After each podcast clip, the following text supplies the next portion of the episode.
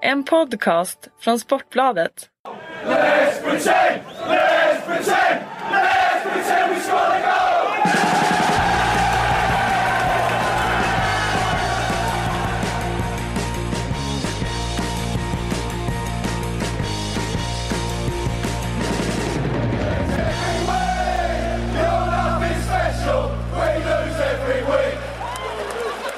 Hjärtligt välkomna hälsar vi till Sportbladets Premier League-podd den här tisdagen, vad är det? Tionde va? Tionde till och med, 2017. Mitt namn är Patrik Syk, med mig har jag Calle Karlsson och Frida Faglund som vanligt. Landslagsuppehåll.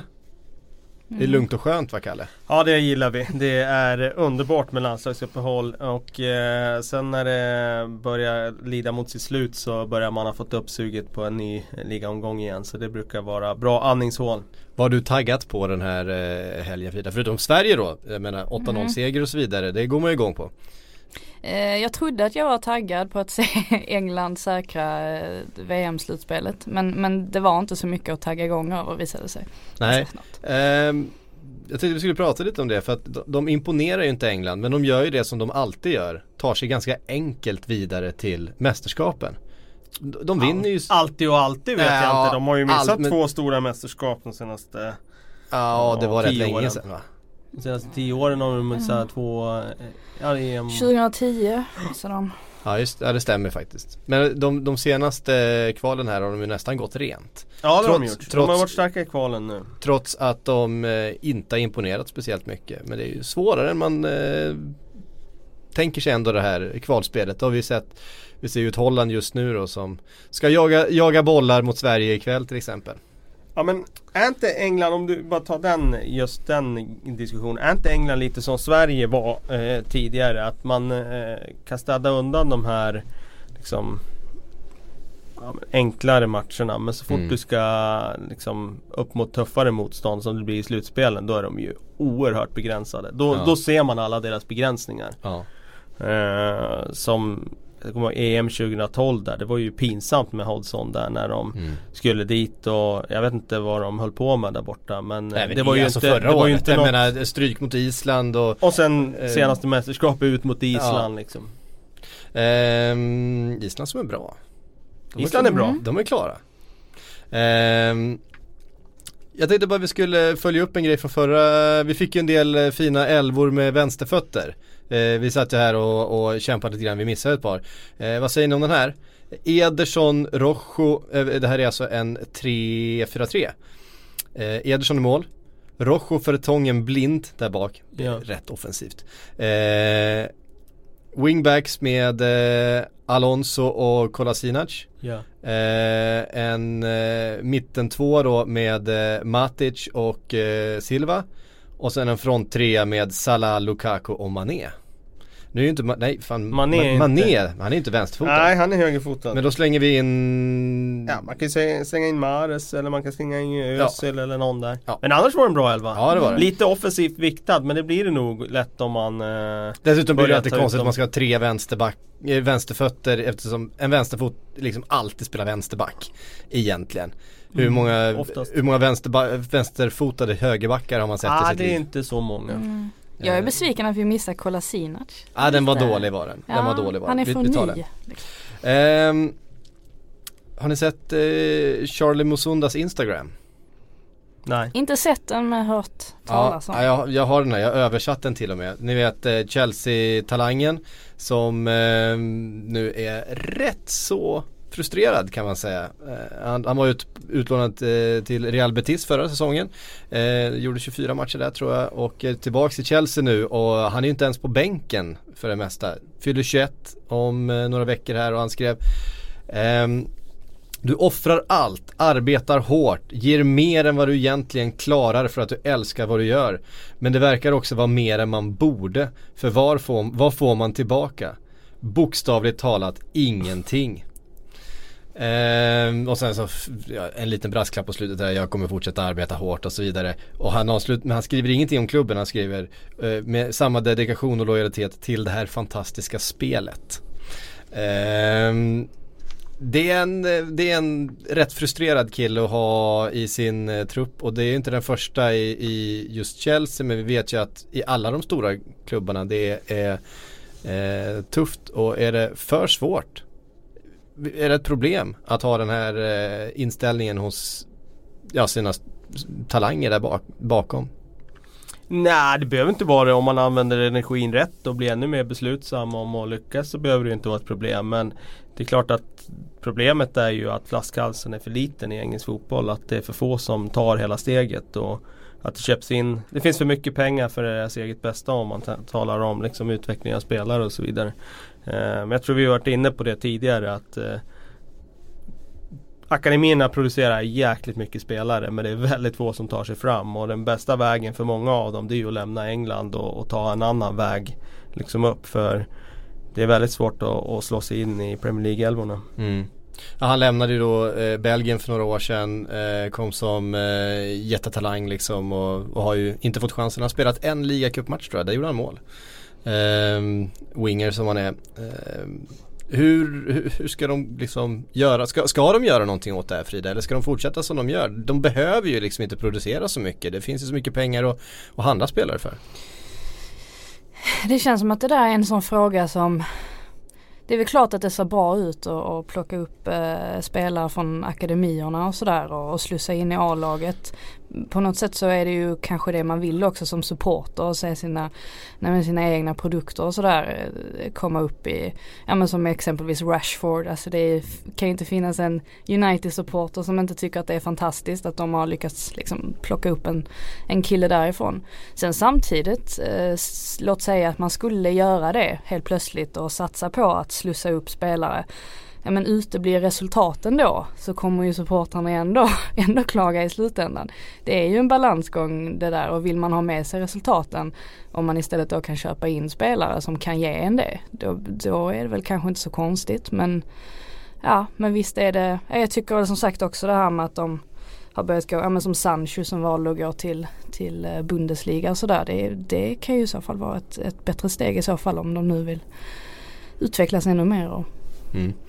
För gott om fina fotbollsspelare finns det ju.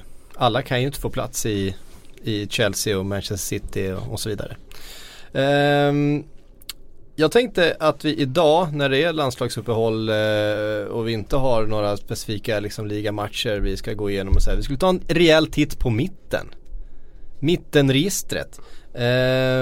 Det kan börja med Liverpool då, eller? Vi börjar med Liverpool. Nej, vi har ju pratat, även om Liverpool nu ligger 7:a, typ de är ett gäng på samma poäng där, så har vi pratat så mycket Liverpool, så jag tänkte vi skulle prata om några andra klubbar istället då. Jag tänkte vi skulle börja prata om Watford. Vi har pratat en del Watford, men jag har snackat mycket Watford.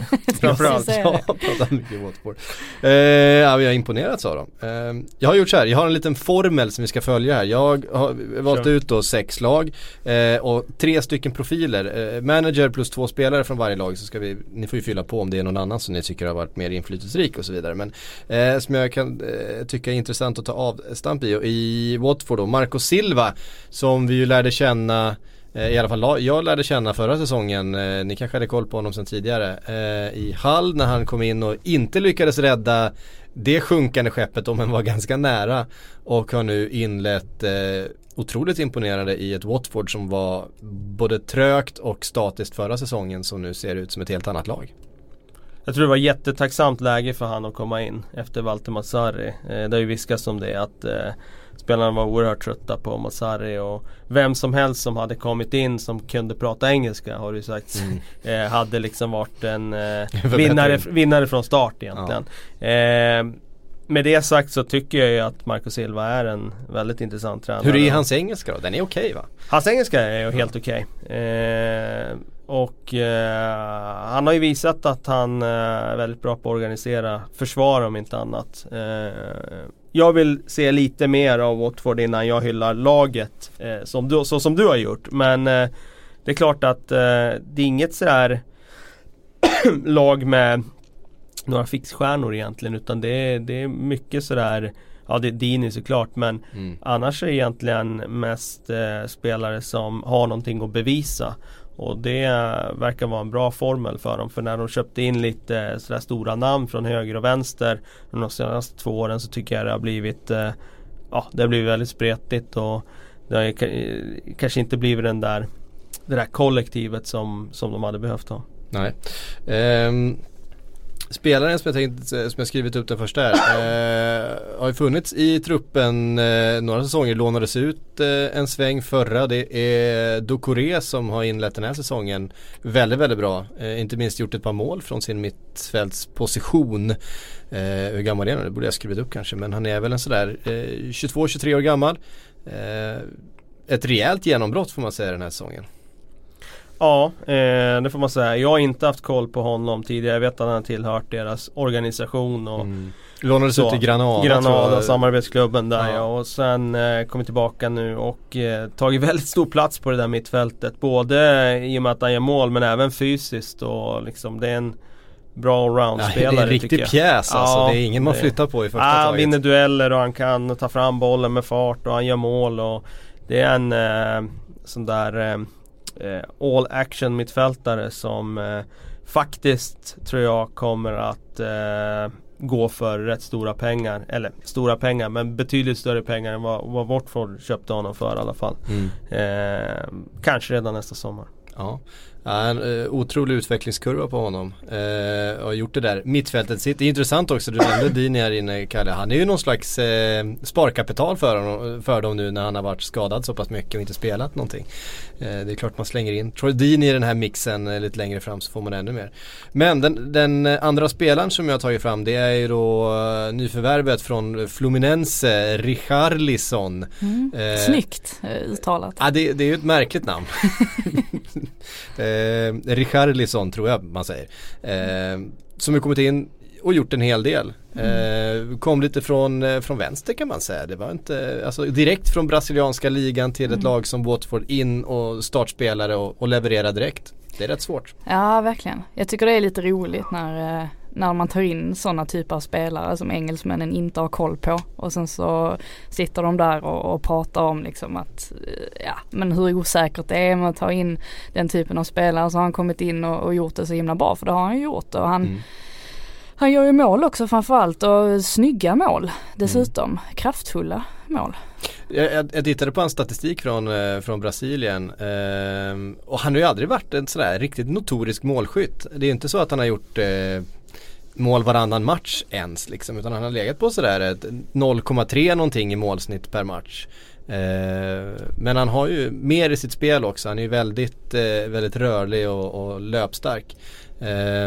Och det ska vara intressant att se vad en Marco Silva kan få ut av honom under den här säsongen. Jag tror vi om Watford då. Det här är ju, det är ett lag som i alla fall jag känner kommer stanna kvar på mitten. Det är ju inget som kommer vara nere och kriga om någon nedflyttning den här säsongen. Nej, men det känns som mitten. Jag vill se lite mer innan jag utropar dem till någon slags aspirant på liksom topp 8 ens. Utan jag tror att de ligger 8 nu. Ja, precis. Men säg där runt mitten. Känns väl rimligt. Nästa lag. Plats 9 hittar vi Newcastle. Ett Newcastle som vi dömt ut i perioder, men som ändå skrapat ihop några segrar och hittar sig på 9:e plats då. Rafa Benítez gäng. Han är ju den största stjärnan i det här laget får man ändå säga. Hur har hans aktier den här säsongen påverkat, skulle du säga, Frida? Han är väl lite klistret som håller ihop det här laget på något sätt. Nej, men det är väl klart att han är ju den viktigaste spelaren, höll jag på att säga, men viktigaste personen inom Newcastle, definitivt. Jag tror inte att han har försämrat sina aktier, efter alla vet ju vilka typ av spelarmaterial han har att jobba med, och han lyckas ändå ta de här smutsiga segrarna på något sätt där man liksom krigar sig till 3 poäng. Förhoppningsvis de fortsätter så, lyckas behålla sin plats i Premier League och sådär, så, men vi får se hur länge han blir kvar. Jag tror inte att han blir kvar så där speciellt länge till om han inte får mer med att jobba med. Nej, de ska väl ha rökt någon slags fredspipa, han och Mike Ashley. Nu pratas det om försäljning utav Newcastle där också. Det är inte klart än. Och det är inte första gången. Ja, det är verkligen inte första gången som... Han har ju velat sälja det här laget länge, men det är ju ingen som riktigt möter hans värdering. Det är väl det som är problemet. Han vill ha väldigt mycket pengar för Newcastle, ett lag som truppmässigt kanske inte innehåller så här superhöga värden och fortfarande rätt mycket höga löner på en del spelare och sådär, men ja, det är ju en jätteklubb och jag menar, hur många går in på Reebok Stadium som man ska säga nu, på St. James's Park, det går väl in en 55 000 eller något sånt där. Ja, knappt. En av de större arenorna i England. Jag känner igen siffran 52, men... Ja, men det kan mycket väl vara 52. Det är något i den stilen. Över 50 är jag rätt säker på att det är. 52 354 enligt... Ja. Mm. Det är ju en väldigt attraktiv klubb att köpa. Ja, det känns som att... Det känns som att det är ett par stycken klubbar i Premier League som kanske är sådär att man... Nej, men att som Qatar säkert har ögonen på till exempel. Och där är ju Newcastle en av dem. Sen vet jag inte, Tottenham kanske också skulle vara något sånt form av alternativ där det finns möjligheter. Abramovic stod ju och valde mellan Chelsea och Tottenham när han skulle köpa klubb. Och det var väl egentligen bara en slump som gjorde att han valde Chelsea vid det tillfället. Men när det gäller just Newcastle är det inte så att vi i media överskattar deras romantik och liksom attraktionskraft och sådär. Om du tittar på ägare sådär, så är det så attraktivt att sälja in till spelare att flytta upp till norra England? Jag är inte säker på det. Nej. För då hade de varit sålda för länge sedan, för det är så mycket utländska ägare som har kommit in i Premier League och de kom in redan för ett decennium sedan och de har fortfarande inte fått någon köpare, trots att han har velat sälja klubben så länge, trots att de har den historien de har, trots att de har den publiken de har, den arenan de har. Så jag är inte så säker på att just Newcastle ur ett ägarperspektiv är så attraktiva. Däremot så är de ju attraktiva för oss som är fotbollsromantiker och tycker det är häftigt att arenan är utsåld och det är bra stämning och sådär, men jag är inte säker på det. Det är svårt att locka upp spelare utanför, egentligen om man ska vara ärlig, utanför London faktiskt. Det är den enklaste stan i regniga England att sälja in, tror jag. Det är svårt bara att få upp dem till Liverpool och Manchester. Ja, då får man plocka fram de stora sedelbuntarna. Plockar du fram någon större lönekuverten, då är det en annan sak. Och det kan ju City United göra. Den första spelaren som jag tänkte vi skulle ta lite mer tid på är nyförvärvet Mikel Merino, som ju kommit in och varit en överraskning för mig. Jag hade ingen bättre koll på honom, men jäklar vad han haft en stor roll och bra han har varit för Newcastle. Verkligen, det fanns ju ganska mycket kreativt tomrum att fylla också, så att det är samma sak där. Han var en vinnare redan när han kom. Men han har gjort det bra. Framförallt de första omgångarna där tycker jag man såg verkligen vilket inflytande han hade, vilken viktig roll han har att länka samman delar i ett annars väldigt löst sammanhängande lag. Jag tycker det är inget lag som hänger ihop egentligen, men han har den där förmågan att sätta den första passningen i uppbyggnaden upp till nästa led med offensiva mittfältare, och det gör han väldigt bra.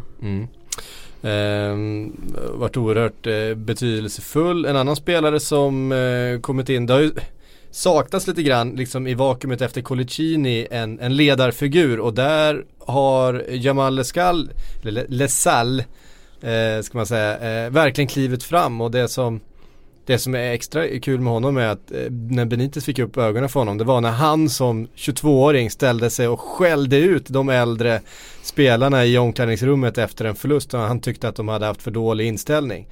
Veckan efter fick han kaptensbindeln utav Benítez. Han såg ett potential, och han har ju varit väldigt viktig den här säsongen, Frida. Vissa föds till kaptener på det sättet. Men det är klart, det är väldigt viktigt att ha ledargestalter i lag. Det ser vi ju på lag som där man kanske saknar det, men som till exempel Liverpool. Alltså det är väl klart att det alltid är viktigt att ha någon spelare som steppar upp och får igång de andra när det går trögt, för det har ju såg inte ljust ut i början där. Nu har de ju kommit igång lite mer, men då behöver man ju verkligen en sån som honom som pratar lite vett i de andra så att man lyckas ta sig upp på den den gropen som han har. Ja, han har, känns som att han har förmåga att ta tag lite i matcher också från sin mittbacksposition. Jag minns ju den där sekvensen från ett par säsonger, eller omgångar sedan. När han står och, det var en straffsituation, nu kommer jag inte ihåg vilka det var de mötte. Och han står och skäller på domaren över att det inte blev straff. Det blev bara hörna. Och sen så ser han som, shit, hörnan ska slå. Så han joggar ner och så stångar han in den i första stolpen. Ja. Ja, och sen, som du säger, extra viktigt tror jag Newcastle som har haft vad ska jag säga, en brist på den där typen av försvarare sen Steven Taylor blev skadedrabbad. Han var ju ändå en liksom en sån här spelare som publiken tog till sig, och han kämpade hårt och han stod upp för klubbfärgerna och så vidare, men det är precis den typen av liksom ledargestalt och härförare de behöver. Vad tror vi om Newcastle då? Stannar de kvar så här högt upp, eller tror vi på en mer blygsam position i slutet på säsongen? Jag har tippat dem på underhalvan, så jag tror att de kommer att rasa lite ner till underhalvan, men det är klart det finns många plankor i den här ligan. Det känns som att det är många lag som kanske inte är så bra som man hade hoppats. Nej. Leicester, Southampton, alltså det är ganska Bournemouth, många. Bournemouth dessutom. Nästa dag då på 10:e plats. Bra position för ett West Brom med Tony Pulis. 10:e plats där, det sjuka är ju att man tänker ju varje år att men nu måste det komma någon liksom men lite sämre säsong för dem, för de är ju ändå rätt begränsade, men varje år topp 12 liksom. Det slår sällan fel. Nej. Och Tony Pulis, det är liksom, vi vet vad vi får. Frida, du sitter med Pulis-kapsen på. Ja, men alltså det är ju fler än jag än han som har en sån här keps. Ja, du påstår det. Men jag har verkligen inte sett någon. Jag har aldrig sett en New York Yankees keps någon gång. Nej, jag stod och tittade på en igår på sportaffären här, men jag kände jag kan inte inkränka på Fridas varumärke på det här sättet. Nej. Så att jag lät bli att köpa någon. Jag får fortsätta kamma mig istället. Ja. Det har du gjort bra idag för övrigt. Tack så mycket. Men Tony Pulis, hans aktie har ju varit helt den har stått helt still i 10 år nu, känns det som. Ja, de var ju väldigt starka där när han lyfte Crystal Palace. Ja, när han kom in och lyfte dem och var lite krisdoktor där, då var de ju som allra starkast, ska jag säga. För då fick han ju verkligen credit för att han kunde göra, återigen visa det som är hans grej, det där att lyfta lag liksom. Han lyfter dem ju till en viss höjd. Men jag låter Frida med Pulis-kepsen ta vid här när det gäller just den här analysen av Pulis.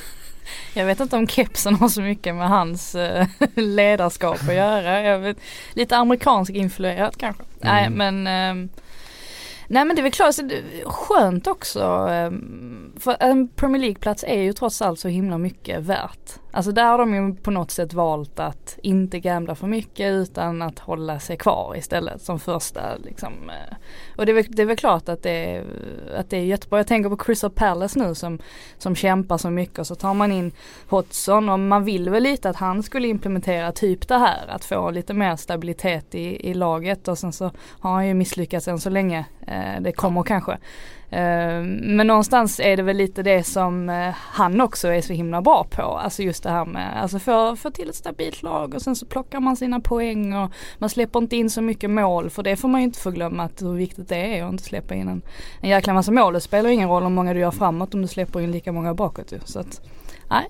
I flera år där när VBA hade typ samma material året efter år. Det var den där liksom stommen med Jonas Olsson, McAuley, Chris Brunt, Morrison. Alltså det var ungefär, de var inte så stora omsättning, men nu är det ju faktiskt stora delar ett nytt material de har med Barry, Krychowiak, Gibbs, Hegazi där i backlinjen, det är Jay Rodriguez där framme. De har ju bytt ut halva elvan nu, och ändå är de samma stabila West Bromwich. Jag tycker de...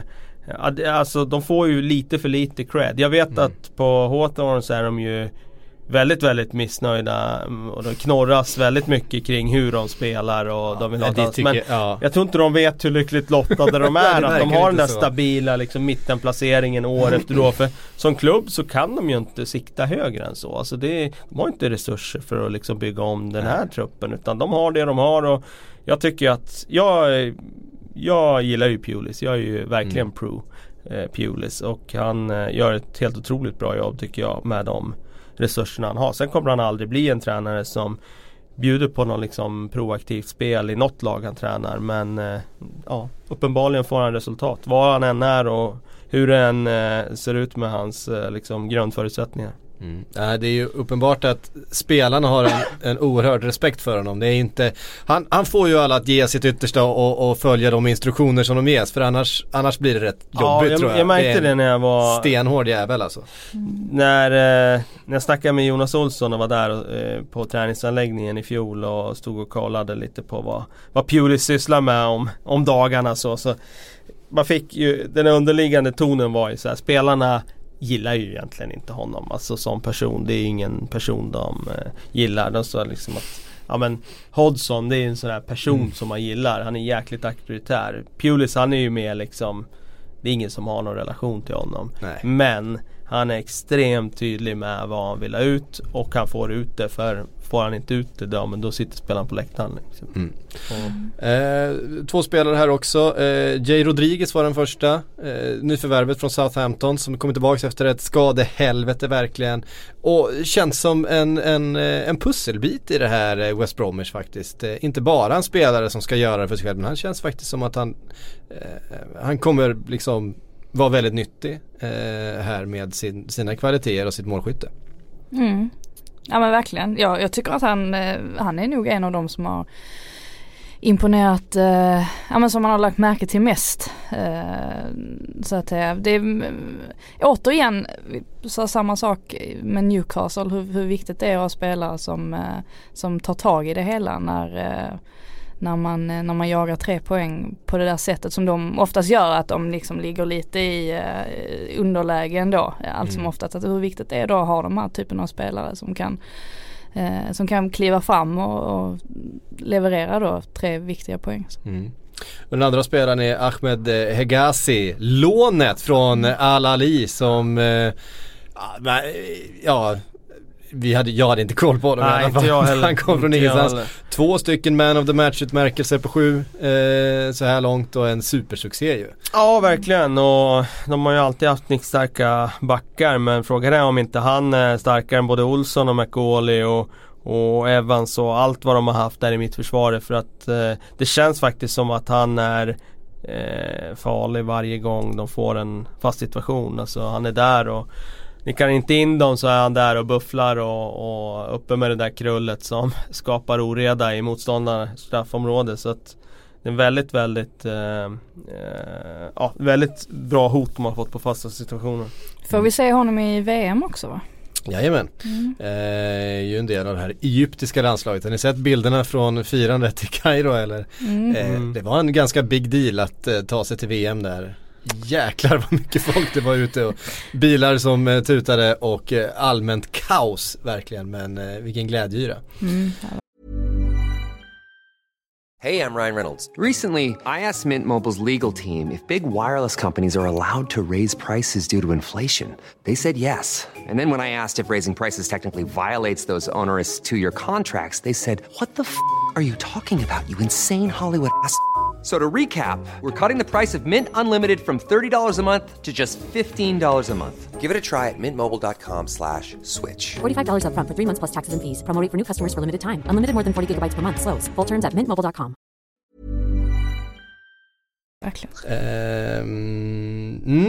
Det var West Bromwich. Nästa lag då på 11:e plats hittar vi Huddersfield, den andra nykomlingen bland mittenlagen här.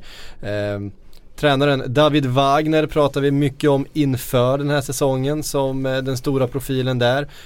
Har han levt upp till sin superprofil vad ska man säga persona? Det vore ju konstigt om vi inte tyckte det med tanke på vilken start de fick. Sen var det väl nu i mötet med Tottenham så var de ju totalt utspelade, men det var nu första gången man såg det, eller som jag har sett i alla fall, att de verkligen inte har haft en chans. Men det såg man ju också på hemmapubliken, att de ställer sig upp och applåderar Harry Kane. Det säger ju ganska mycket. Han var inte dålig i den matchen, Harry Kane, det var han inte. Nej. Han var okej. Faktiskt han och några andra då. Tottenham, de har sådana här matcher ibland, Spurs, där de bara liksom släpper loss på något sätt och då är det som att motståndaren får bara inte låna bollen. Kallar rent taktiskt så kom ju Huddersfield med en egen idén i ett eget tänk. Har de lyckats implementera det här i Premier League lika väl som de gjorde i Championship? Nej, jag tycker inte det. Och det säger jag även om resultaten jag har gått med om inledningsvis i ligan. Jag tycker inte det är samma som jag hade förväntat mig, höga press och egen pressing och sådär, utan ja visst, de har inte parkerat bussen, men det är mycket lägre försvarsspel än vad jag hade förväntat mig. Men det har ju varit framgångsrikt. Alltså, de har ju knappt släppt in några mål fram till den här Tottenham-matchen. Så att det går inte att säga någonting att det har varit fel. Jag tycker han har skruvat lite grann på sin filosofi, och det är inte lika mycket det här pressa, utan jag tycker de är väldigt, väldigt disciplinerade i sitt försvarsspel, och det har ju gjort att de knappt har släppt en målchans i vissa matcher. De har varit väldigt stabila. Så att han har ju lyckats med det han har gjort, för de har tagit mer poäng än vad många trodde. Men jag tycker inte det är samma Huddersfield riktigt som det var i Championship. Nej. Men det säger sig själv också. De möter ju bättre lag, och absolut. Det är klart att han måste skruva på det när de ställs mot högre kvalitet liksom. Mm. Jag har svårt att se att de hade lyckats med att liksom bara blåsa på i Premier League. Huddersfield är väl hans första jobb som huvudtränare, va? Mm. Hur skulle ni bedöma hans aktier så här långt in i karriären? Han är ju definitivt en sån som har ökat sina aktier, såklart. Tror att han fick väl säkert en ganska bra skola genom att gå bredvid Klopp och sådär. Och så var det ju på många sätt ett perfekt steg ändå att ta det där steget i Championship som första utmaning, och sen så och just en så liten klubb där han fick göra precis, som han ville liksom. Exakt. Det är en sak att gå till en slumrande jätte på något sätt i Championship där. Ingen press, inget. Där hade funnits sportchefer och en ledning och så vidare som förväntat sig vissa saker. Mm. Sen var han ju den första utländska tränaren i klubben också, så att det gör det ju ännu mer exceptionellt. Och det tog ju ett lite tag och sådär, men sen var det ju som att han knäckte nöten, Championship-nöten på något sätt, vad det var som krävdes för att ja, men ta sig ännu högre upp. Och han har ju gjort det med bravur. Första spelaren som jag plockat ut här är Aaron Mooy, som ju var deras stora stjärna i Championship, alltså under förra säsongen. Och fortsatt imponera. En klassspelare faktiskt, skulle jag vilja kalla honom. Har han imponerat på er? Jag har ju inte fattat att han är australiensare. Jag satt och kollade på Australien-Syrien nu, första playoff-mötet, och så Mooy tänkte jag, oj ja, men han är australiensare. Jag har inte alls kopplat det, men det var ju kul. Ja, kul för honom. Det är kul för honom. Kul för honom. De spelar faktiskt andra eller returen just nu, så vi får se om han går till om han också får gå till slutspel.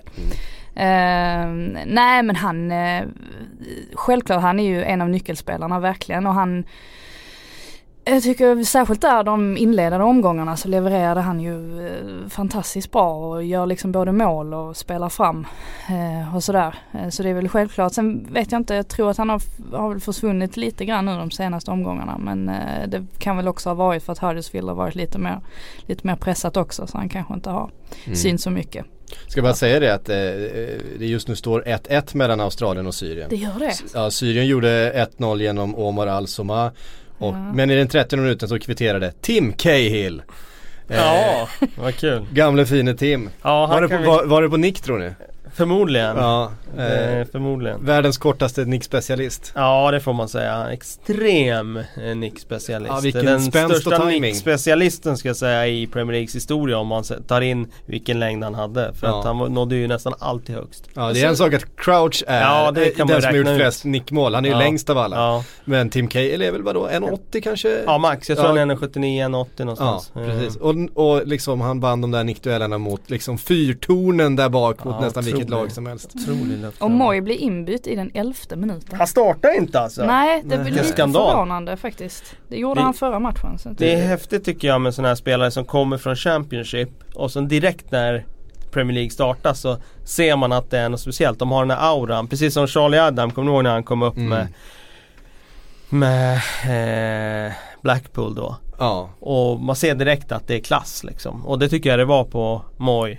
I första omgångarna liksom, man ser att men det här är ju en fullfjädrad Premier League-spelare som är bra i den här ligan. Ja, man märkte när självklarhet i allt han gör och liksom spelar med ett självförtroende som som gör att han är i den här ligan för att stanna liksom. Ja, där hans lagkamrater tappade boll till exempel, så gjorde han aldrig det, utan han blev en avlastning för alla runt omkring och sådär.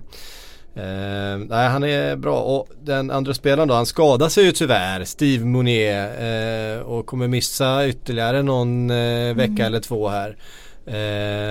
Men kommer ju komma tillbaks, och han inledde ju säsongen med 2 mål på 4 matcher, något sånt där, innan skadan kom.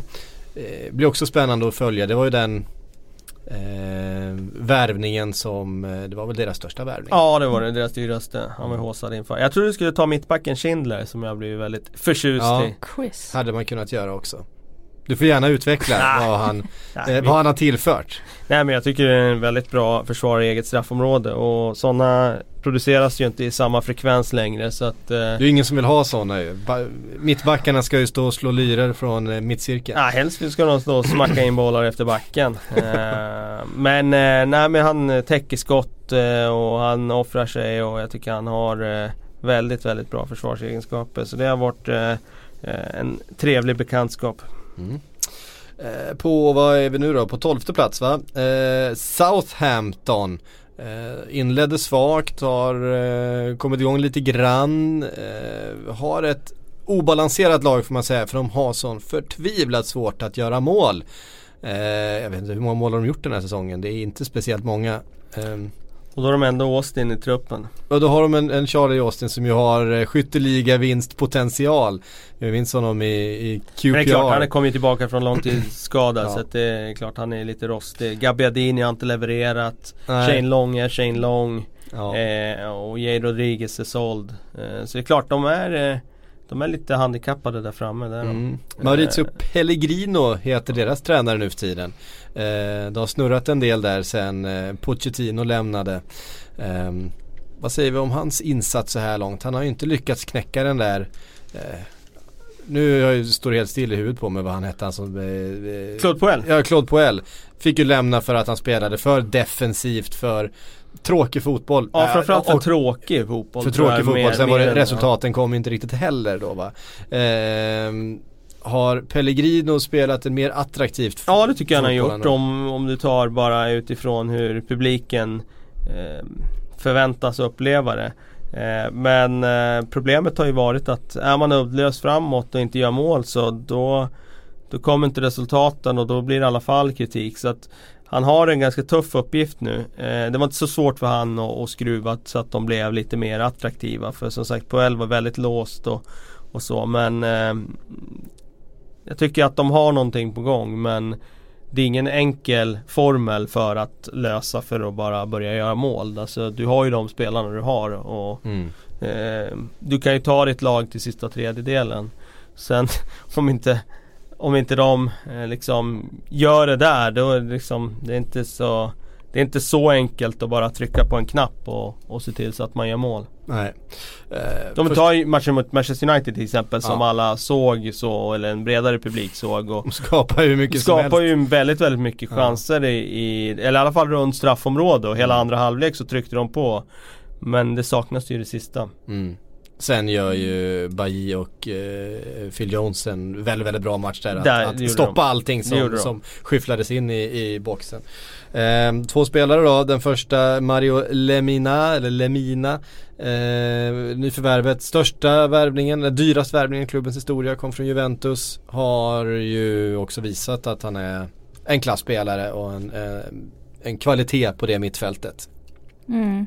Nej, men absolut. Jag satt bara och funderade lite grann. Nej, men det pratades om med Pellegrino och så här innan säsongen, så hypades ju han upp väldigt mycket, och det pratades om att han skulle bli den nya Pochettino och så här, att han skulle komma in och han hade så mycket kvalitet och han kunde engelska. Tänk att det alltid ska vara en fördel, men ja, det är väl klart.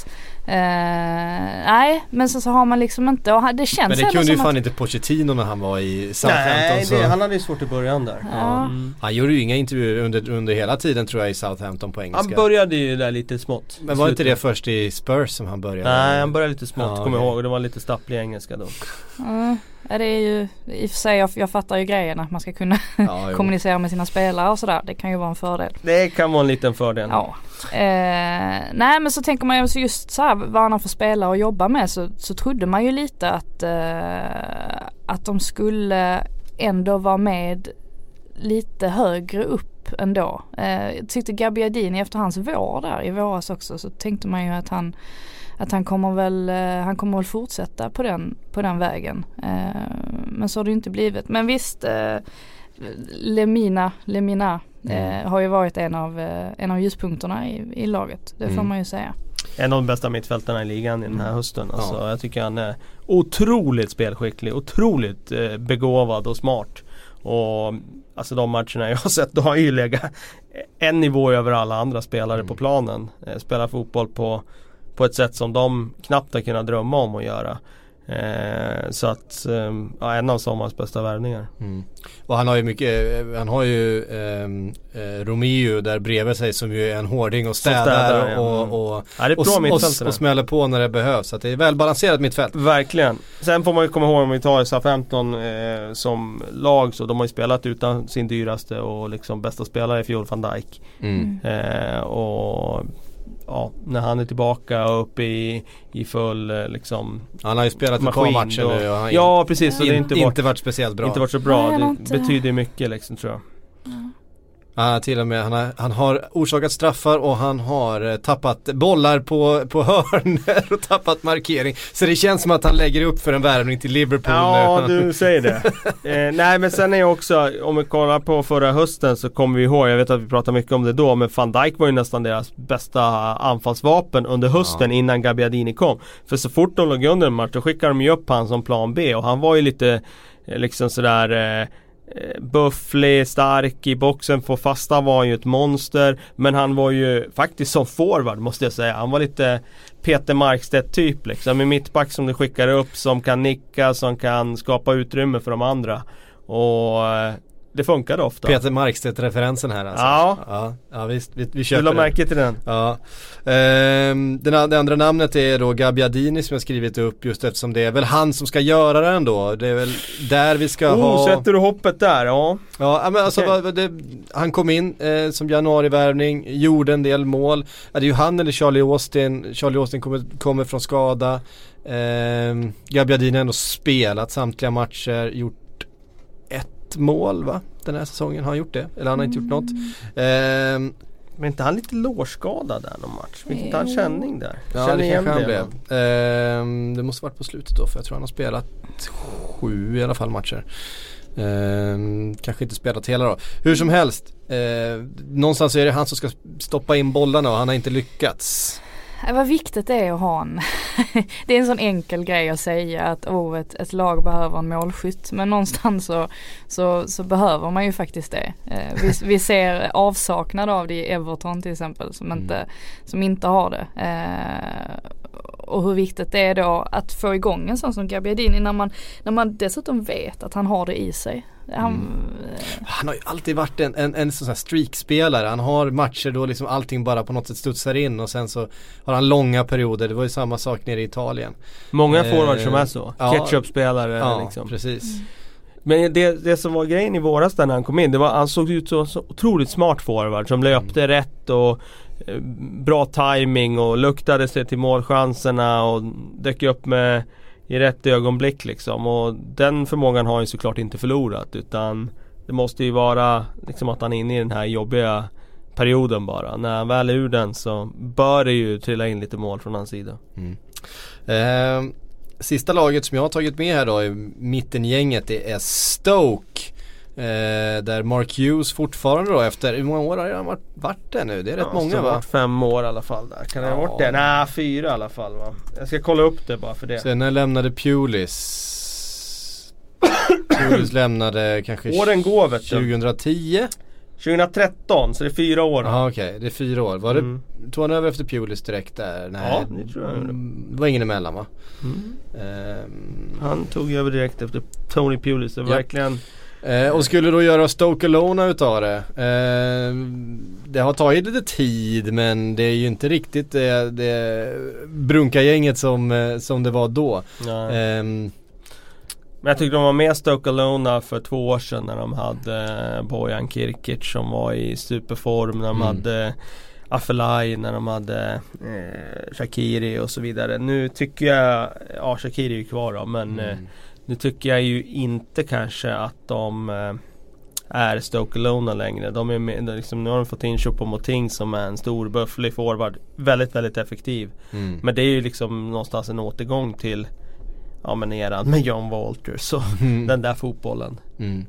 De har ju sålt Jon Walters. Walters, det mycket av Stokes varumärke och image försvann ju med Jon Walters. Ja. Ingen teknik, mycket fart, trycker in bollar liksom. Mycket power. Vad ger vi Mark Hughes för status 2017, Frida? Ja, nu har de ju inte inlett sådär jättebra. Tog väl en tung 3-poängare mot Southampton var det väl precis innan. Precis. Peter Crouch. Peter Crouch i slutet, han kommer in. Det är ju han som gör det för dem så ofta fortfarande. Ja, verkligen. Han jagar ju det där målrekordet. Alltså. Jag får spela tills jag är 100 då. Men ja, Peter Crouch är ju där och nickar in dem. Det vet vi ju, det är ju sen gammalt. Men Mark Hughes, han har ju rätt hög svansföring fortfarande, får man säga. Efter, ja, vi kommer ihåg Mark, ja, du kanske inte kommer ihåg Frida, men vi kommer ihåg Mark Hughes-spelaren. Ja, det är knappt faktiskt. Ja, det är inte så himla lätt att komma ihåg det faktiskt. Men ja, vi kommer ihåg det. Det gör vi. I Manchester United inte minst. Chelsea, ja. Spelarna då, den ena jag tänkte nämna är Kurt Zouma, som ju aldrig får chansen i Chelsea ordentligt. Gör det bra på sina utlåningar och har gjort det bra på även den här utlåningen, av det jag har sett i alla fall. Ja, han behöver stötta tillbaka nu efter sin knäskada. Sätter ett frågetecken kring om han kommer tillbaka till Chelsea. Det är jag inte helt säker på det, men han har ju chansen nu i alla fall att etablera sig i Premier League på allvar. Det är en jätteviktig säsong för honom. Jag gillar ju honom. Det är lätt att ta till sig honom med tanke på att han spelar med hela hjärtat och han kastar sig in i dueller och på både gott och ont får man säga, för det tror jag också kommer påverka hans skadebenägenhet i hans karriär. Men det är en typisk Stoke-försvarare tycker jag. Alltså fysisk, stark, ingen fantastisk fotbollsspelare. Frida, den andra spelaren som jag har skrivit upp här är Jesse. Profilvärvningen verkligen från PSG som gjorde succé i början men som kanske inte riktigt har kommit. Han tog inte den där flygande starten riktigt vidare, känns det som i alla fall. Det blev väl bara blivit det där målet från premiären. Precis. Ja, han inledde starkt där i alla fall. Det var, och det var ju inte... Var det premiären han gjorde målet alltså? Jag måste kolla upp det. Visst var det? Eller i alla fall hans premiär. Ja, hans premiär. Han kom efter att säsongen var igång. Arsenal, kliniskt avslut. Det var ju ett klassavslut. Där kände man ju att... Nej, det var inte premiär, det var andra omgången. Ja, precis. Men det var hans första match i alla fall. Och det är ju rätt kul med den typen av spelare också, att han hamnar i Stoke av alla lag. Ja, exakt. Som ändå har den bakgrunden och har ju hållit otroligt hög klass. Alltså, det är självklart att man gör det när man tillhör toppklubbar på det sättet. Men ja, han har väl inte kommit till sin rätt riktigt nu mot slutet. Men, Stoke har ju gjort det till sin grej att plocka in gamla liksom, rejects från de största klubbarna. Alltså, vi har ju sett Bojan och en Affellay och Shaqiri och nu Jesse. Och de brukar ju få ganska bra snurr på dem. Kanske inte Affellay så mycket. Men de övriga har i alla fall gjort hyfsade avtryck. Vi får väl se om Jesse kan komma igång här igen och, ja, väldigt och mycket börja. Hyllningar efter hans debut i alla fall. Ja, och han var väldigt bra där. Och som sagt, det har inte blivit så jättemycket efter det. Det var mitten, hörni. Det var skönt att få prata lite grann om mellanregistret. Det blir inte så ofta att det blir väldigt mycket topp 6-klubbar och så och blir botten. Det lite bottenstrid. Och, krislagen. Ja, exakt. Så att det känns bra att få prata av sig lite grann. Det är match till helgen då som vi kan se fram emot. Och där har vi ett ganska tungt möte på Anfield när Liverpool tar emot Manchester United. Det största mötet i Premier League. Alltså det som genererar störst tittarsiffror internationellt. Och det är fortfarande. Ja, jag tror det. Det som klassiskt är det tyngsta. Det är ju inget derby, men det är ju det största rivalmötet mellan de två mästarna.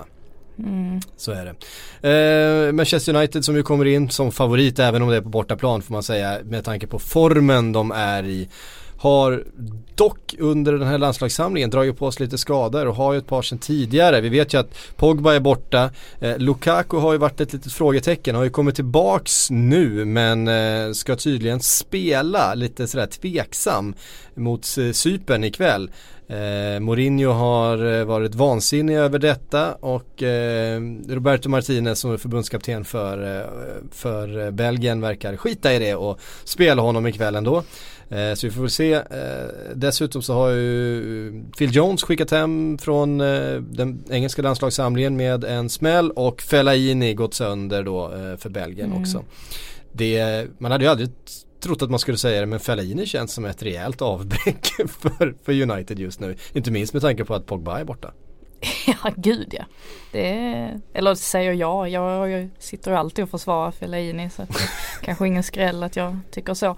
Nej, men det är väl klart. Och, ja, men särskilt nu när Pogba, att han liksom han försvinner och då kommer Fellaini in och han gör det ju ändå bra. Alltså han är ju inte den kreativa spelaren som Pogba är, men han gör ju sitt jobb.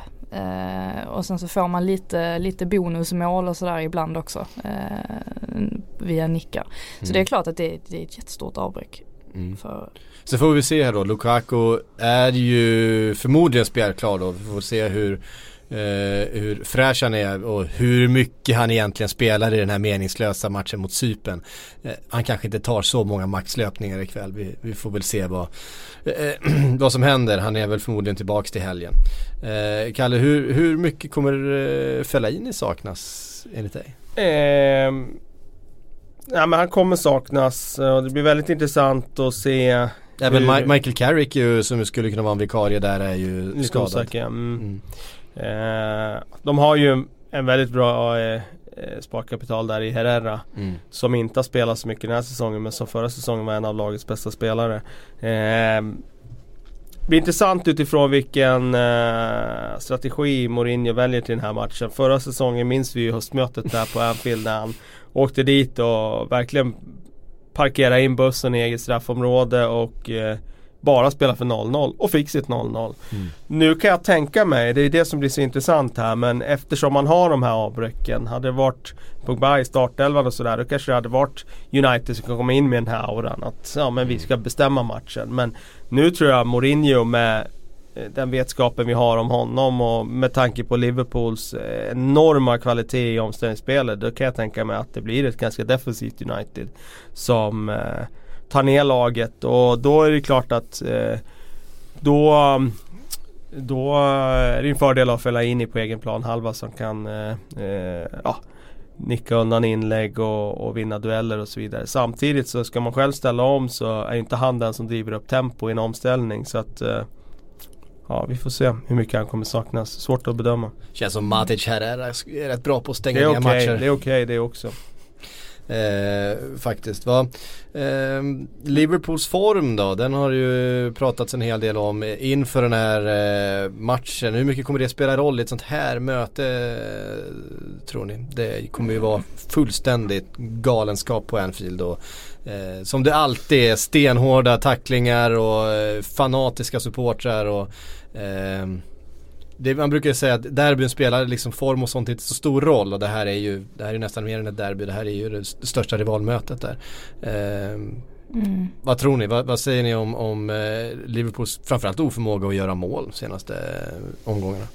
Ja, alltså nu blir det ju som en liten ny start eftersom att det har varit landslagsuppehåll och sånt. Så jag tror inte man tänker sådär jättemycket på just det. Men visst, det är ju rätt intressant att inför Manchester City-matchen där, när de möttes, då pratade man om att Liverpool var större favorit på ett sätt än vad City var på indirekt. Att liksom, de kunde mycket väl åka dit och ta 3 poäng, och det var de ju på vissa sätt var de ju rätt nära att göra det fram till det där röda kortet också. Så det är väl klart att jag tycker väl inte direkt att de går in och är jättemycket lägre favoriter än United. Jag menar, det är deras hemmaplan och de har ju ett av de vassaste anfallen i ligan. Det vet vi ju att de har. Sen är det klart, sen borde de kanske börja pricka målet också lite, men det har ju Klopp pratat om de senaste veckorna, så att det vet vi om. Han har pratat sig trött på det till och med. Han sett lite trött ut på slutet här, framförallt så fort det dyker upp journalister då så ställer samma frågor. Ja. Nej, det tycker han inte om. Nej, men det kan man ju förstå också. Jag har en punkt till på mitt körschema här för vi tar lite frågor. Ja, Liverpools ägare, det var ju det vi skulle snacka om. Du snackade om det innan podden drog igång här. Aha, hur är det egentligen med ägarsituationen i Liverpool? Syk? Nu får du lägga ut texten här. Den står faktiskt inte med på mitt körschema. Ja, men jag tog in den ändå. Ja, nej, men den är ju rätt tydlig som det är just nu. Nu pratas det ju om att det finns intressenter utifrån och att FSG som äger Liverpool. Vill du ha ett ägarbyte då? Om vi börjar jag vill verkligen inte ha ett Qatar-ägare under några som helst omständigheter. Det spelar ingen roll hur mycket pengar de skjuter in och köper de största spelarna i världen. Det vill jag verkligen inte. Jag tycker att FSG är en okej ägare. Jag gillar att de i alla fall inte är några som kör football manager liksom. Ja, precis. Ja, men de har i alla fall förstått att det finns en koppling mellan läktaren och planen som är viktig att bevara, och att de kortsiktiga sportsliga resultaten faktiskt inte är det viktigaste. Det är viktigt, men för mig är det inte det viktigaste. Jag tror att för en sån förening som Liverpool är det inte det viktigaste. Sen är frågan ifall de tycker att det viktigaste är att maximera sin vinst på det hela, sin profit. Så kanske det är, men de har i alla fall förstått att en väg dit är att behålla någon slags relation mellan plan och läktare. Det tycker jag i alla fall att man har ägare som förstår det, att de förstår värdet utav till exempel Jürgen Klopp i ett sånt resonemang. Sen så pratas det en hel del om att de då är sugna på att sälja klubben. Den har stigit väldigt mycket i värde sedan de köpte den. Är värd en hel del pengar och de är ju i den här branschen för att köpa billigare än vad de säljer, så att det är väl läge att göra nu då, kanske när man är i Champions League. Sen det som är då ryktena som kom ut när Jürgen Klopp skrev sitt 7-årskontrakt.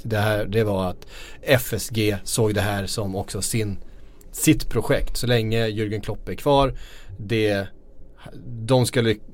de hoppas att han ska åstadkomma under de här 7 åren är liksom en ytterligare ökning utav värdet, och sen säljer man. Den är att det krattas för en försäljning här inom några år. Det tror jag alla är rätt medvetna om. Så är det. Annars känns det ju som att Liverpool är... Och de har varit sugna på att sälja klubben tidigare. Nu fick man in den tränaren som man helst av allt ville ha, Jürgen Klopp. Då såg man sin investering ur ett lite annat ljus och sa att vi ger det här en vända till då. Men för mig är det en mardröm att få in en ägare från Qatar som skyfflar pengar och ska stoppa in världsstjärnor överallt, och det är inte alls någonting jag är intresserad av. Nej, det är ju rätt intressant ändå att höra. Alltså, Liverpool är väl en av de få klubbar nu som har lyckats på något sätt inte hänga med i den svängen. Sen kan man ju fråga sig, vad är det? Jag tycker ändå varken... Alltså jag tycker att Tottenham har visat att man behöver inga oljemiljarder för att lyckas. Arsenal har också visat att man behöver inga oljemiljarder för att lyckas. Manchester United har visat att man behöver inga oljemiljarder. Manchester United har snarare haft ägare som har sugit ur pengar ur klubben, så inte stoppat in någonting alls. Ändå lyckats liksom bli ett... jag menar, det största varumärket i fotbollsvärlden och sådär. det finns andra sätt att göra det på. Jag tycker inte om den där typen av fotbollsägare. Jag tycker dessutom jag vill kunna känna någon slags att man ska kunna förknippa sig med sin klubb, och jag har väldigt svårt att jag vill inte förknippa mig med en myndighet från Qatar som absolut har liksom inte bara liksom lite smutsiga pengar men en hel del blod på sina händer. Jag tror 99% håller väl med dig antagligen av de andra supporterna. Men det är ju rätt intressant när man tänker på det, att en sån som Roman Abramovic liksom, som när han kom in så tyckte man att det var typ höjden av smutsighet när det kom till att pumpa in pengar i en klubb. Och nu är han helt plötsligt en av de som man kanske tycker är helt okej, för att det är ju trots allt hans egna pengar, och han vet jag inte om han... Alltså extremexemplet är ju PSG förstås, där politiken där laget nära. Bara är en del i en väldigt, väldigt smutsig internationell positionering av en skurkstat egentligen. Nu kanske jag får äta upp det där, men det är så det känns. Ett land som vi vet ju liksom, vi har ju sett rapporterna från VM-et som planeras där, och hur de behandlar sina anställda, sina arbetare, och hur de beter sig i största allmänhet. Och det känns det som att det hade varit svårt som PSG-supporter att känna att man ska representeras utav en sån ägare. Helt enkelt. Det är inget jag vill för mitt Liverpool. Jag är klart idealet är ju att man skulle vilja ha det som att supportrarna på något sätt skulle vara ägare liksom, eller någonting. Jag menar det är en dröm, det är en utopi liksom. Och så förstår jag att det aldrig kommer bli, och det förstår ju alla. Men att man i alla fall har en ägare som har något sån här rent mjöl i påsen, i alla fall förstår vad varumärket Liverpool och vad klubben betyder för staden och för supportrarna och så där. Det är väl det mesta man kan hoppas på i dagens fotboll. Ja, det var en rant om det. Det var fick vi ju det klarlagt. Ja. Patrik Jakobsson, fan vad tiden sprang iväg. Vi hinner med ett par frågor i alla fall. Patrik Jakobsson skrev på Facebook häromdagen om Rio Ferdinand. Honom gillar vi att prata om. Vi pratade om honom som boxare, men han skrev vilka var Rio Ferdinands styrkor? Varför kompletterade han och Vidic varandra så bra? Var det en perfect match med Rio i just United, ungefär som Terry i Chelsea? Hade det funkat om det var tvärtom, det vill säga Rio i Chelsea och Terry i United, tror ni? Ja, alltså jag tycker båda de spelarna var ju så otroligt bra, så de hade ju funkat i princip överallt. Det man kan säga, Terry blev ju lite avslöjad när Villas-Boas skulle komma in och spela med en högbacklinje. Så han hade ju det problemet att han var inte speciellt snabb. Rio Ferdinand var ju väldigt, väldigt snabb för att försvara det. Det var ju typ ingen som sprang ifrån han, förutom Brasse Ronaldo där, som sprintade ifrån han i den där Champions League-kvartsfinalen då. Men annars var han ju otroligt rörlig och egentligen helt komplett. Så att, jag tror att han kan spela i vilket lag som helst. Det var ju en perfect match med Vidic, eftersom Vidic enda svaghet var ju att han kanske inte var så snabb. Då hade han en snabb försvarare bredvid sig. Så... ja, det var ju verkligen en perfect match. Men jag tror att Ferdinand hade kunnat spela var som helst. Han var otroligt bra när han var som bäst. Och det var han inte i QPR där. Nej, det var han sannoliken inte. David Raxén skriver, är Kantés skada? Han gick också sönder under landslagsuppehållet här nu. Min chans att få in Kristensen på heltid i backlinjen, förutsatt att Louise får ersätta på mittfältet då. Vad tror du, Frida? Vi har ju sett Louise gå upp och vikariera på mittfältet innan och gjort det bra. Och vi har också sett Kristensen göra bra ifrån sig i backlinjen, så kanske finns det en möjlighet att få lite speltid nu då, om det blir en sån rokad. Ja, för nu har Chelsea hamnat i det här läget som Conte varnade för att de kunde hamna i. Att de har fått flera spelare som är borta nu helt plötsligt. Ja, men det finns väl en möjlighet. Kristensen, han var ju jösses vad bra han var där mot Manchester City. Han gjorde ju det kanonbra, så det tror jag väl säkert att Conte har i bakhuvudet någonstans, att han gjorde det. Sen har väl det beror väl lite på hur han tänker ställa upp också, antar jag. För Bakayoko känns ju väldigt ordinarie nu på något sätt. Han har ju hittat sin plats där på mittfältet. Men det tror jag väl kanske är mycket möjligt att det kan bli så. Mm. Martin Ö skriver: när får vi se Haksabanovic i Premier League? Jag har glömt bort att han är där. Ja. Ja, det är inte jag tror att vi får se honom den här säsongen. Säkert något inhopp. Ja. Men det är tuff konkurrens i alla de där Premier League-lagen. Man tänker att men det borde gå att få några minuter. Men så tittar man på bänken och då är det sådana som Diafra Sakho som sitter där och inte får starta. Liksom. Så att, men visst hoppas vi att han får några inhopp i alla fall framåt vintern eller våren. Ja, verkligen. Ursäkta. Vi har fått en fråga från Sebastian Persson. Vem har bäst tandrad? Firmino eller Anna Bok? Va? Ja, han har lagt till en bild här också som vi inte kan presentera. Men den är oerhört rolig. Båda två har såna här ultrablekta tänder. Så, ja, det är väl plasttänder skulle jag tro till och med. Har man pengar så har man. Det ser väldigt roligt ut i alla fall. Den flög lite över huvudet på er. Okej. Hugo Zetterberg vill att vi ska prata lite grann om Luke Shaw och varför det inte fungerar. Tror ni han får förtroende nu när han blir skadefri? Alltså, ja, alltså tidigare... Det är inte mördande konkurrens där på just vänsterbacken, ska man säga. Sen tycker jag väl att Ashley Young, han har gjort det så himla bra nu. Så att det är ju frågan om han kommer vilja ändra på någonting. Men jag menar, att han ens är kvar i truppen tyder ju på någonting. Antagligen så...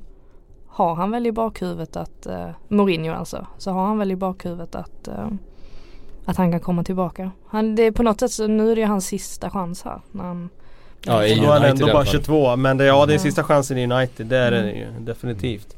Han alltså man vill ju tro att han ska bli så bra som han var före det där benbrottet. Det är nog tveksamt om han kan nå dit, för då var han otroligt bra före det, den skadan där. Men jag tror att han kommer få sina chanser just för att det är Uniteds svaga länk i startelvan. Det kommer att bli några matcher och sen kommer det sådana där liksom matcher i Champions League där gruppen kanske, det är inte kniven mot strupen i de matcherna. Det kommer ligacupmatcher och så vidare. FA-cupmatcher och jag tror att han kommer få sin chans och då gäller det nog att ta den för honom nu. Mm. Fått en fråga från Per Eriksson Romild. Hur många i Liverpool går in i Manchester United startelva baserat på form inför helgens drabbning? Ja, det är inte så många. Ja, Mané gör ju definitivt det. Det är ju inget att snacka om. Mané tar ju plats där till. Ja, sen får man ju också säga så här, liksom, Salah, han gör ju det om man spelar omställningsbaserat, tycker jag. Ja. Men inte som United spelar nu med att de ska styra matcherna och möta lag som sitter lågt. Sen är det ju Coutinho. Coutinho går ju definitivt in. Ja. Det är klart att han tar en tröja där. Och det är... Sen är det kanske inga fler... Nej, alltså Mignolet petar inte det sker. Inte direkt, va? Nej, backlinjen är svårt i Liverpool att argumentera för någon, alltså. Ja, så när det är liksom centralt mittfält så ser jag inte heller hur Emre Can eller Jordan Henderson eller Wijnaldum skulle peta någon där faktiskt. Nej, det tycker jag inte. Det är väl Andy Robertson där på vänsterbacken. Han får inte ens spela i Liverpool. Nej, det är just det som är det roliga. Ja. Det är kanske en sån vänsterfot United skulle behöva på vänsterbacken. De hade behövt honom. Ja, de hade behövt honom. De parkerar på offensiv plan halva och han kan svinga in sina inlägg. Ja. Jag tror inte Moreno hade gått ihop med Liverpools med Mourinhos krav på försvarsegenskaper. Mourinho hade nog varit ingen match in heaven. Skurit sig. Man gillar spelare som inte fattar fel beslut och tappar huvudet under matchen, så då ska man inte värva en Alberto Moreno. Det ska man inte göra. Mourinho har ju blivit gråhårig redan, men han skulle kunna bli ännu mer gråhårig om man hade en spelare som Moreno, tror jag. Ja, men vet ju hur många år det kostar honom att träna Balotelli i Inter, liksom. Det det var då han började bli riktigt få påsar under ögonen. Ja, då han började se trött ut. Det var då de första gråa håren kom, kanske. Det är väl den där klassiken när de skulle i halvtid hade det var väl ett Champions League. Nej, det var i slutet på säsongen. De skulle bevaka sin ledning i alla fall. Slå nu fan inte bort några bollar. 18-årig Mario Balotelli. Det första han gör är att ta ett skott från 45 meter, 3 meter över liksom. Han har en uppgift, ge inte bort bollen. Mourinho har ju själv pratat om just den här. Då gav han upp. I det går, jag kan inte göra någonting för han kallade ju Balotelli för incoachable. Eller uncoachable liksom. Och det säger ganska mycket när Mourinho säger det. Nej, det var till och med värre så han bytte in honom för att få in friska ben och så med bara den uppgiften. Okay. Kämpa, spring, vinn boll, slå inte bort någonting, och det första han gör får bollen och lamma på ett skott från 45 meter. Han är en speciell. Han är en fri fågel. Ja, det får man säga. Hörde ni, klockan har sprungit iväg här. Jag måste äta lunchen. Tack för att ni kom, Frida och Kalle. Tack för att ni har lyssnat. Vi är tillbaka om en vecka igen.